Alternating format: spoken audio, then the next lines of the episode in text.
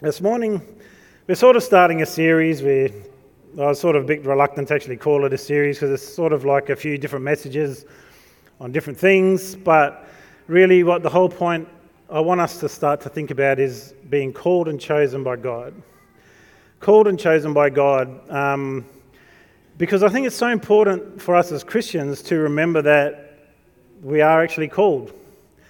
There might be some people out there today, and you're like, uh, you know, I don't know what my calling is. Hopefully, over the next few weeks, you'll go, oh, well, maybe I can see where God is moving in my life, what He's called me to. And I think one of the things that I really want to, to get across during this series is that often when we think calling, we're like, oh, there's something huge for God to do through me.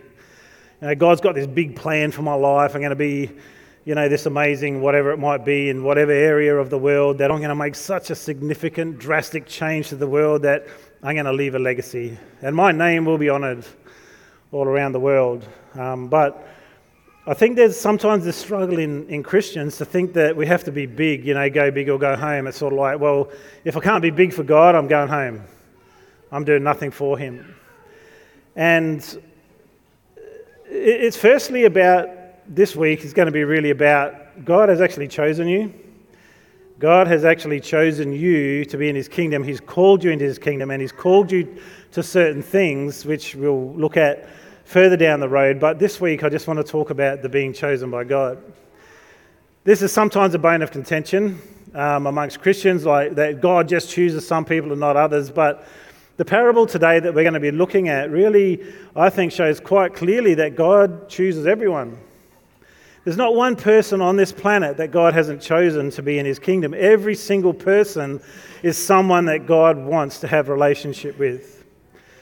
But then at the end of this parable, Jesus will say something. He says that many are called, but few are chosen. And it's almost like, well, you know, he, calls everyone, but really he's only got those certain few that, that he wants in his kingdom. It's not like that at all. And the parable is, as we start looking at, it, is about a wedding feast that Jesus is describing and um, the, the attitude of people towards the invitation to it. Um, I don't know if you guys know what a, a, celebration is like. I hope that sometime during your life you've had chance to celebrate. Um, one of my favourite verses in Ecclesiastes, which I've shared before, uh, Ecclesiastes 9, 7, and 8 says, So go ahead, eat your food with joy, drink your wine with a happy heart, for God approves of this. Wear fine clothes with a splash of cologne. And what I love about it is that this sort of shows that heart of God that our, our life is not meant to be just one big fat misery. That, that He wants us to understand that there's something better for us. There's this feast, there's this, this life ahead of us if we just make the, I guess, the decision that we are going to live it and think that, you know what, this verse, why I like it. It says, For God approves of this. He likes you to be happy. He likes you to have food and, and wine. Um, he wants you to wear fine clothes and put on a splash of cologne, grab your wife, go out to dinner, celebrate with your friends and family. And there's something really amazing about dressing up for special occasions, isn't there? Do you reckon? Maybe not for the blokes. I don't know. But, you know, like when there's a special occasion on, like a wedding or something, my, my wife, she's got at least, you know, five dresses she can choose from, and, and we'll go through them. And is this the right one? Is this the right one? I want to look my best for this day. And, and myself, I'm all excited to. So I have my one pair of trousers that I've had for 100 years, try and find a shirt that actually still fits, um, that, that will look nice look for one of those things they call ties. Have you heard of them? Apparently, if you put them on, you're smarter and more prominent and it makes you a better person. So I look in my cupboard for a tie, and of course, nothing will match. And one of my big things is usually I'll get there and I'm like, oh, I don't have a belt. Every single time, it's like, where do all my belts go? I never wear them, but I don't seem to have a belt. And I can tell you right now, when you're dressed up for a special occasion and you've got your nice black trousers on and a shirt and you're tucking it in and everything and you don't have a belt, it's really weird, but you feel naked. It's like you're like, oh my gosh, everyone's going to be looking at me because I don't have a belt. And there's this sort of sense of, you know, embarrassment and shame. I haven't got the right clothes on. Um, I don't know if any of you done that, but I've done that at a wedding, like taking the wedding, not being at a wedding. but, but I got to the church and I'm like, oh my gosh, I got no belt. And so I got my jacket around, you know, to hide the fact that I didn't have a belt. But there's something special about the feast that we've been invited to. Revelations talks about it as the, uh, the uh, wedding feast of the Lamb that we've all been invited to. Those of the kingdom of God have been invited to um, this wedding feast of the Lamb, which is just so amazing.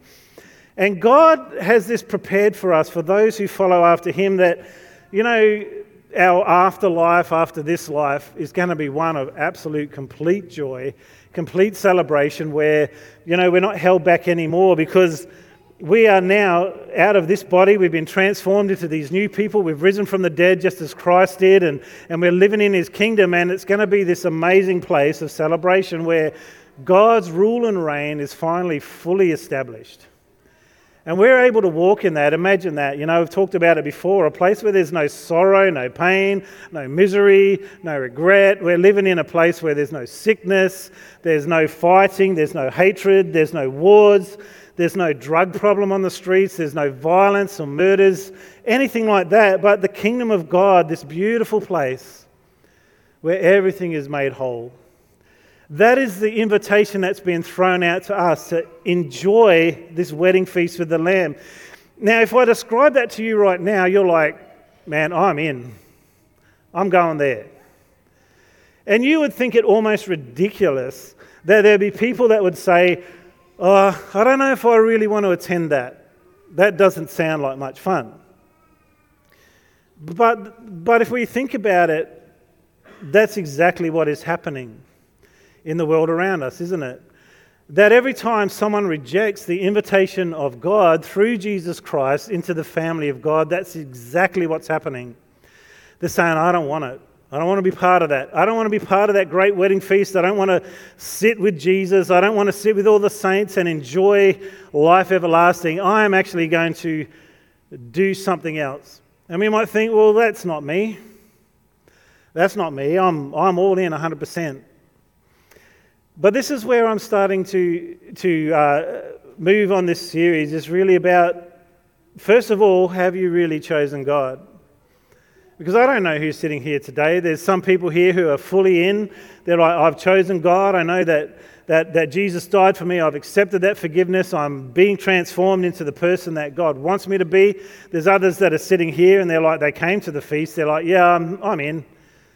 But you see no transformation, no change. You, you see others that maybe even sitting here this morning that, oh, I've heard about that Jesus guy. I've heard about the invitation. But actually, I'm a little bit busy for that right now. I've got far more pressing needs than my eternal salvation. Things that are happening here right now on earth in this, you know, maximum 120 years that I'm living here, I'd much rather do that than actually live forever and celebrate with Jesus and, and the saints. That's not what I'm, I'm going to do. So when we start looking at this story, um, Jesus was actually sitting at the table in a Pharisee's house. as a Sabbath, and they were talking about things, and Jesus was noticing what was happening in, in that meeting, and there's this jostling for position around the table. You know, it's like, oh, I want to sit in the most prominent place. I want to be there up front. I want to be, you know, pushing up front, just like happens here in the church. As you can see, the front rows are, no, they're not full. But there, there's this, this sense in, in this feast, you know, we're going to be prominent. And Jesus was looking at that and he, he started talking about that. He said, Guys, you know, when you have a feast, you know, don't jostle for that front table, the best position, because if you do, you just might be told, ah, sorry, that seat's reserved. Can you please move back? And that's actually pretty embarrassing. But if you have this humble way of doing things, you might be asked to actually move to a better position. And that's, you know, actually pretty cool. And so Jesus was sort of digging at that with the Pharisees, but he had a far more important story that he wanted to tell them that was going to open up as he started to talk about that. Because then at the end, it's almost like one of them, as if to break the silence or the awkwardness of that moment, said, Yes, blessed is those who attend the wedding feast of the Lamb at the end of the world, or, you know, for, for what is happening in the kingdom, the, the feast of the kingdom. And, and Jesus started to talk about people being invited to that feast.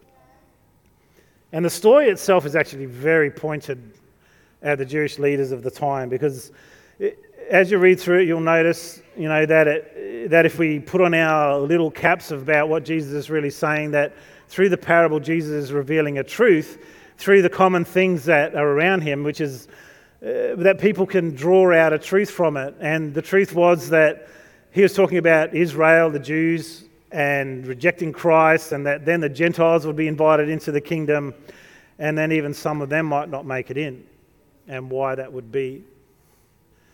But don't you love the fact that God chose you?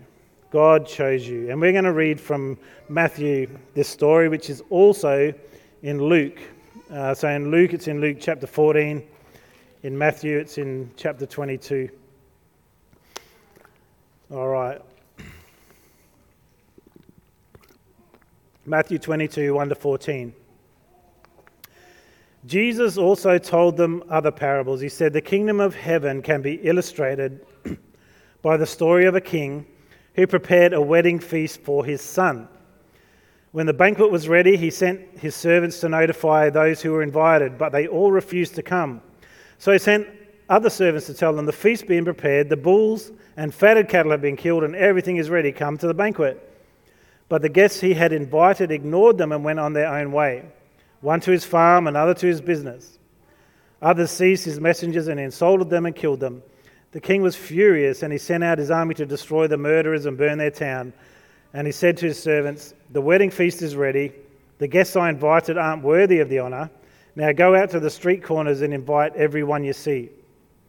So the servants brought in everyone they could find, good and bad alike, and the banquet hall was filled with guests. But when the king came in to meet the guests, he noticed a man who wasn't wearing the proper clothes for a wedding. Friend, he asked, how is it that when you are here, that you are here without wedding clothes? he might have forgot his belt. But the man had no reply. Then the king said to his aides, Bind his hands and feet, throw him into outer darkness, where there will be weeping and gnashing of teeth, for many are called, but few are chosen. So here we have Jesus giving a real life illustration. People would understand it. There's a wedding feast, and back in those days, the wedding feast was planned, but the invitations went out. It was almost like a save the date, if you've ever got them. You know, save the date's coming up. So, but in that save the date, no one knew exactly when the feast was going to be. The, the actual time was not set yet, but it was like, hey guys, get ready. And then he sent out his servants, tell them that it's now. Come. And so we could all, all, by analogy, just say, well, God's made all things ready for us to come and receive Him. So when we look at that, we can obviously see that this is about us being invited into the kingdom of God as well, right? And everything's ready.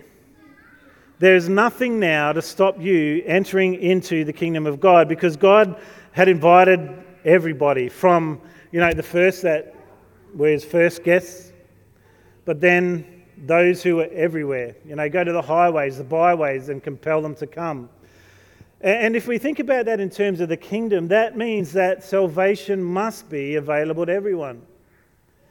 Everyone has the opportunity to choose God, to choose the banquet. But it seems to me that it's not so much God not wanting people to come until he found out they weren't worthy of coming, and he was like, I just can't have you here. But the invitation went out to every single person. Not one person was, was exempt from the salvation that is going to be offered. So we're translating it over to the, the story of salvation. Jesus died for the sin of every person, He died for every sin. He died that every person should be saved. And, and we can see that in the Bible when God says that it is His will that every person be saved. It's His will.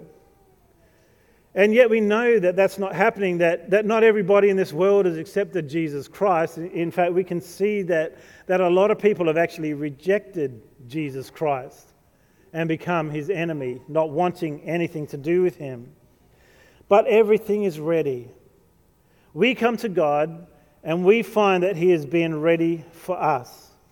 We should be excited about this that God's invited everybody. We should be excited that, that the message of the gospel is not restricted to a class of people, a race of people, a gender, anything like that, but that God's love is for every person, for God so loved the world. That is such an exciting thought.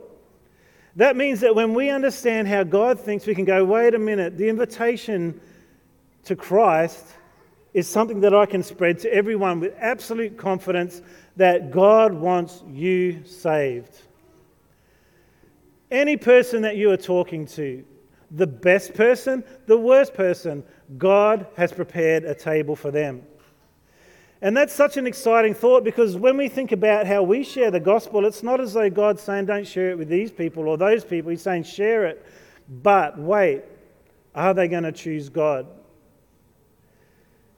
People make the choice. In that parable, Jesus talks about the different people and the ones that, he invited first of all. What happened with them? hey, I, you know, I've, I've, got a workplace I've got to go to. My, my business is important. Um, maybe it's, you know, my, my possessions are important. And if we look at the other, um, the, the other story of this parable, you'll find that they made excuses like this I've just bought some new oxen. I want to go and see how they perform. I've just bought a new field. I'm going to inspect it. I just got married. I've got a wife. I don't have time to go to this feast. But those excuses are so flimsy and hollow because who buys ox without knowing how they're going to perform? You don't just go and buy a random ox and then go and see how it performs. Who goes and buys a field without inspecting it first? It's like the excuses that people had were very shallow but, but important to them. The things of this world are far more important to me than the things of the kingdom. If we think about that in the wedding feast, say, oh, look, I've got better things to do than come to your wedding feast. But this is the king inviting them. Can you imagine if you were invited to the king's wedding feast or his son's wedding feast? So oh, they're both married, aren't they? But let's say the king had another man who wasn't married, his son, and he sent out invitations to you personally. It's like you get this invitation in the mail come to the royal wedding Come and enjoy the feast. This isn't just an invitation to an everyday person's wedding. This is like one of the highest honours you could get. I don't know if you've ever been invited to anything where it's a high honour and you get that invitation, you'd be like, wow, this is amazing. I have to get there. It's like of the most important, this is the most powerful person in that country saying, Come to the wedding. Now, first of all, I would go because I would know there would be awesome food, right? Regardless of anything else, the food would be great. The entertainment would probably be wonderful. Everything would be done well. It would be, you know, the most fancy everything, and it would be just a spectacle to go and see it. Now, this is the invitation that we've been given, every person on this world. But do you know what? Some people are like, royal wedding, whatever. I've got better things to do. And so, what we find is throughout this story, there's three different types of people. They're either indifferent, like that one there, the person that says, you know what, oh, whatever, royal wedding, doesn't matter. I've actually got better things to do. Or they're even worse than that, they're antagonistic. So, you see, when, when the king sent out those other servants, what happened to them? They got beaten, they got murdered. All because they're inviting them to a wedding. I don't know about you, but I'd hate that I would be that evil. You're invited to a wedding feast. What? I'm going to kill you for saying that. It's like, it's just almost ridiculous. But there was a hatred that built in the heart of those people towards the king. And the last one that we haven't looked at yet is those that are unchanged. Unchanged. Those three types of people, the ones that were indifferent, so what? It's just God. Those that were antagonistic, I hate God. Those that are unchanged. The unchanged person is represented by the one who is in that wedding feast that, Jesus, or that the that the king looked at and said, What are you doing here? You're at a wedding feast. There's special garments that you should have had. Now, there's some conjecture as to you know, the fact that in those days that people would actually be given a wedding garment by the, the king. So they'd come to the wedding and he'd say, Wear this, put this on. But that person there that came into the feast that, that was undressed is like a person who says, I'm a Christian, but never changes. They've been invited into the life of Christ. They, they make some sort of like fake declaration I'm a Christian. Um, but yet, you look at their lives and what happens? Nothing. It's like they're still wearing the filthy, dirty garments of the person who has never known Jesus Christ. They haven't received the righteousness of Christ. They've never walked into his promises, and they've refused to change anything in their life. And I want to look at those things probably next time I speak about, you know, that call that we have into a certain lifestyle that, that Jesus Christ has called us into. Things like you've been called to peace, you've been called to love.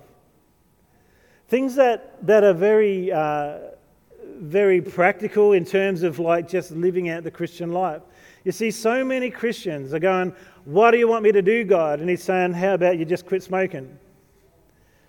How about you stop being aggressive towards other people on the road?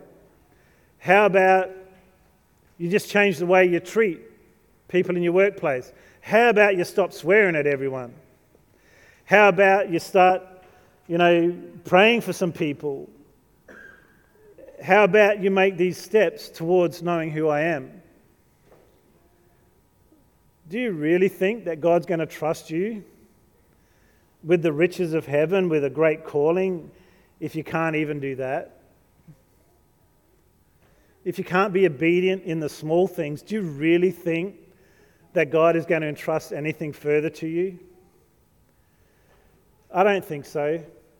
And even if you're in charge of a workplace and you look at your workers and you see the faithful one and the unfaithful one, the one who gets there five minutes late, leaves five minutes early, does nothing all day, and the other one who puts in all day hard, tries to please the boss, who's going to get promoted first? Who's going to be the one that's given more responsibility? Just in a natural way of thinking, we know for sure it's going to be the one who's obedient to the master. And yet, sometimes as Christians, we, we, we're struggling with this whole thing of what's the call of God in my life? What's this great thing God's got for me? How about this? Just do what He asks in the first place. Firstly, your ears are not open to the call anyway because your heart is already seared and you're not changing. It's like God saying, This is the first thing that you need to understand. You cannot enter into the kingdom of God and remain the same. It's just not possible. Paul talks about it as the life of the spirit and the life of the flesh. You know, that, you know, I don't know if you've ever heard it, but Paul talked about this whole thing of the spirit and the flesh. The flesh is basically the me part of me that just wants to do what I want. The spirit is the spirit of God leading me. And he says there's always this tension between it. You know, if I'm following after the spirit of God, it leads to life and peace. If I follow after the spirit of the flesh, which is like just so selfish, self serving, and if you want to call from God, it's never for His benefit, it's so that you can be recognized and important in some place. But it leads to death and destruction. But he says this, which is so wonderful because we, we don't, we, we're not two split personalities. But it says, if you live in the Spirit, you will not um, you will not fulfill the lusts of the flesh. What does that mean? It means if you truly follow after God, don't worry about that stuff. Because following the Spirit of God automatically gets rid of all the rubbish in your life. And we would often try and get rid of that rubbish, right? We're going to take the rubbish out and then we'll follow after God. God's saying this Come into the kingdom. You've been chosen. You've been chosen by the king to come into the kingdom. But as you come into the kingdom, remember this that the kingdom requires a change of heart. You cannot be indifferent as a Christian. You can't just think Christianity doesn't matter. I remember once when I was listening to a Keith Green song, so challenging. And he's talking about the risen Christ, you know, as we've been talking about him over Easter. And it says, Jesus rose from the dead, and you, you can't even get out of bed. And I was like, holy moly, is that me? Do the things of God mean that little to me that I see someone who gave his life for me and rose from the dead for my salvation, and I can't even be bothered getting out of, out of bed to do anything spiritual? It was so challenging to me. But what it points out is that some people are just fakers. They come because they're invited, but only in appearance. The banquet that was set before the people in this, this parable was intended to honor the king's son. But this man that, that the Bible's talking about meant nothing of the kind. He didn't want to do it. He's willing to eat the good things set before him. So, I want to be a Christian because I want God's blessing. But in his heart, there was no love either for the king or his well beloved son. I want to see all of us get into that wedding feast. The first step, if you are not a Christian, if you have not accepted the salvation from God, your first step is to accept it today. Stop making excuses as to why you won't come to Jesus. I've got too much life to live. I've got to experience all these things, and then I might come to Jesus. You've been invited in. There's a danger that you will miss out on that feast if you don't make a decision today to follow after Him. Maybe you hate God. You look around and you think, well, God's mean, He's horrible, why so many bad things happening in the world? And somehow we blame God for it all. And it's not His fault. It's the sin of man that has caused it. Yeah, we want to blame Him, and we, our heart is actually pushing against God. Perhaps today it's your chance to go, you know what? I actually am going to open my heart to see who you really are, God. Despite what I think of you, what is the truth? Or maybe you're sitting here today and, and you're a faker. You haven't really given your life to Jesus. You've given your day to coming to church, but not your life to Jesus.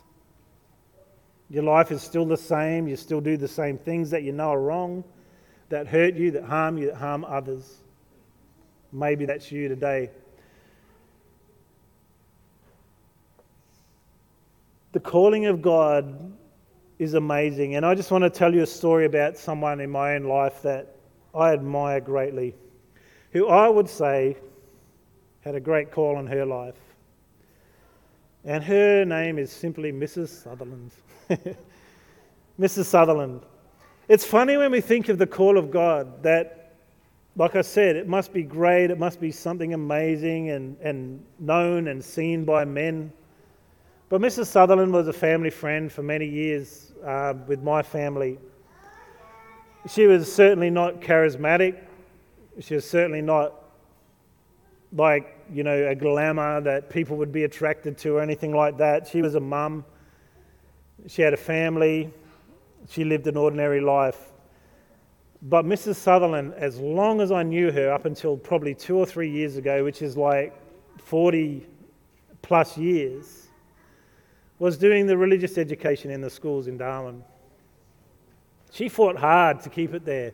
She fought hard that the gospel should go to the children in government schools, in fact, in all schools, that, that there would be this moment of time carved out in their month, their week, whatever it might be, where they have religious instruction. And so every now and then I did something for her, with her, and went to Stuart Park Primary School. And let me tell you this there are kids in that that, that school, and you might think, oh, nobody's Christian, but there's a lot of kids that would be the Protestant, Catholic, um, Easter, uh, sorry, Greek Orthodox, um, those types of things. And I'd go in and maybe help with the Easter or, or Christmas program that they were doing. You know, in that classroom, how many of those kids actually went to church?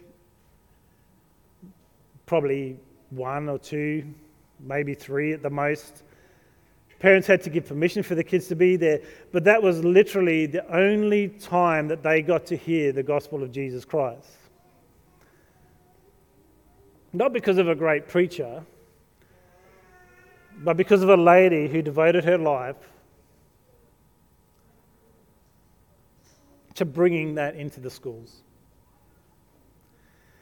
The call of God, so simple, one thing that she knew that God had placed on her heart, and she worked tirelessly all that time until she got to the point of just being too old, exhausted, whatever it might be, to continue on in that role.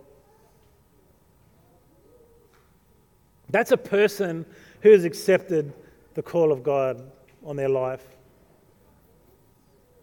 And I think it's amazing. And the reason I want to talk about that is because, along with the choosing of God, which is our choice to enter in, there is also a call of God placed on your life, every single Christian, to do something for the kingdom of God somewhere. And yet, so many of us sit idle, not doing anything for God, thinking that it has to be some great, amazing thing, yet God's saying, Why don't you just love your neighbour? They're struggling. The call of God on your life now is to take them a meal. But that doesn't sound all that exciting, and it certainly isn't prominent. But that's how the kingdom works. Do you remember the story? I don't know if you remember a story um, we used to read it when I was a kid called The Giant Turnip. Has anyone ever heard of that story? Yep, there we go, one person.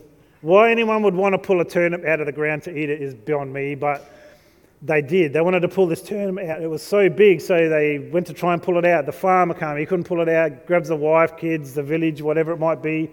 And at the very end, there's this tiny kid, I think it was, and they join and pull out this turnip. That's exactly what the kingdom of God is like. You know, you might think there's something big to do. We've got to get this turnip out of the ground, but actually, it makes no difference if I help or not. That God wants to do something through Cornerstone, uh, but it doesn't matter if I help or not because there's some good, strong people in this church. They can carry that load, they can do the work, they can do the prayer, they can do all that sort of stuff, they can inspire other people, they can disciple everyone in the church. But what if you are that one person that just grabs with one hand at the end and goes like that, and all of a sudden something amazing happens? You didn't do much, it wasn't a great thing but it's exactly what God needed to get a breakthrough in this place. That's how important it is, guys. We've been chosen. We've been chosen to come to this wedding feast, but we've also been called. And that's what Jesus said at the end that many are called, few are chosen. Maybe we could sort of change that around and say, many are called, but few choose. Because that's the way it really is in that story.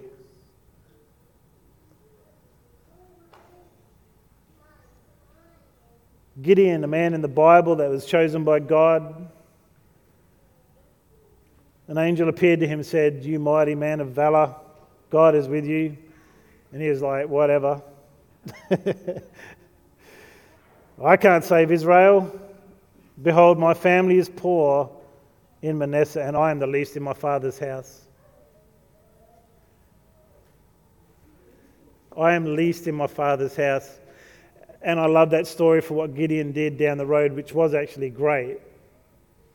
But where did it start out? I'm the least. And you might think that you don't have anything important for God to do in your life, but I'm telling you today that you do. Whether or not you are the poorest family here and you are the most least in that family, God has a call for you, a call into the kingdom and to live for Him. So, how about this, this, this week? You just spend a bit of time praying about it, thinking about it. What is the one thing, God, that you want me to do? Maybe it's a character change. Maybe it's a positive step towards someone.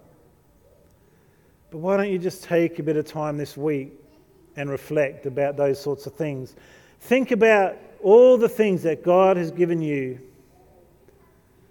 and let Him pour into your life with His Holy Spirit the things that you require to do the work that He has called you to. Let's pray. Father, we just thank you that we are chosen, that, Lord, your kingdom is an amazing place to enter into, that we have this amazing wedding feast at the end of this world. Lord, we just pray today that we would enter into it. Lord, forgive us for where we have walked away from you, where we haven't, so, so to speak, got out of bed Lord, open our eyes and open our hearts to understand who you are this morning. In Jesus' mighty name, amen. Now, maybe today that as I was talking, you recognize that you are that person that says, I've got too much else to do.